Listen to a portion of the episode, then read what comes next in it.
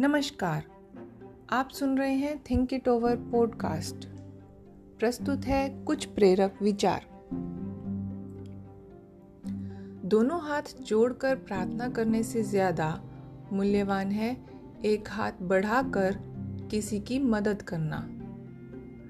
हमें लोगों के प्रति सहयोग का हाथ बढ़ाना चाहिए।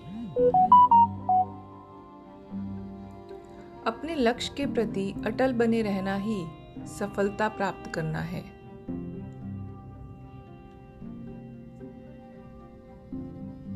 ज़्यादा बोझ लेकर चलने वाले अक्सर डूब जाया करते हैं। फिर चाहे वह अभिमान का हो या सामान का हो।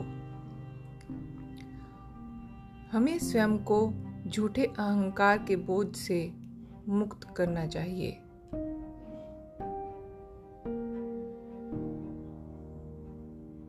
अगर हमारी सोच ऊँची है और सकारात्मक है तो छोटे तो सम्मान करेंगे ही। साथ में, बड़े भी हमारा सम्मान करेंगे।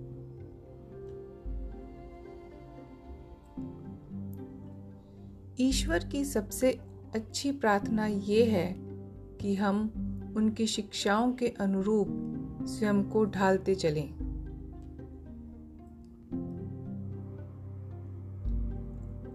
सफल संबंध इस पर आधारित नहीं होते कि हम बातों को कितने अच्छे से समझते हैं, बल्कि वो इस पर आधारित है कि हम अपनी गलत फहमियों को कितना दूर करते हैं।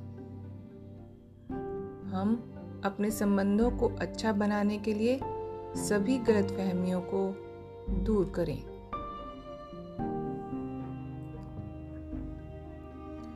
सकारात्मक सोच का यह मतलब नहीं होता है कि हम हर बार ये आशा करें कि सब कुछ श्रेष्ठ हो, बल्कि उसका मतलब ये स्वीकार करना है कि जो हो रहा है, वही श्रेष्ठ है।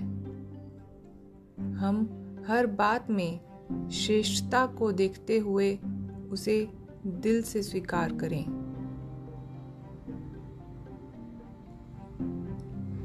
हमारे शब्दों को कोई नहीं छू सकता, पर हमारे शब्द अनेकों को छू जाते हैं।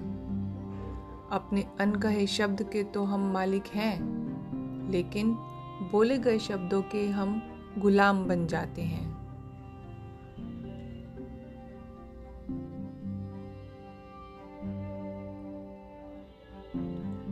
जब हम अपने मन को अच्छी बातों में व्यस्त रखते हैं तो व्यर्थ की बातें हमें विचलित नहीं कर सकती, क्योंकि हम तो समर्थ बातों में व्यस्त हैं।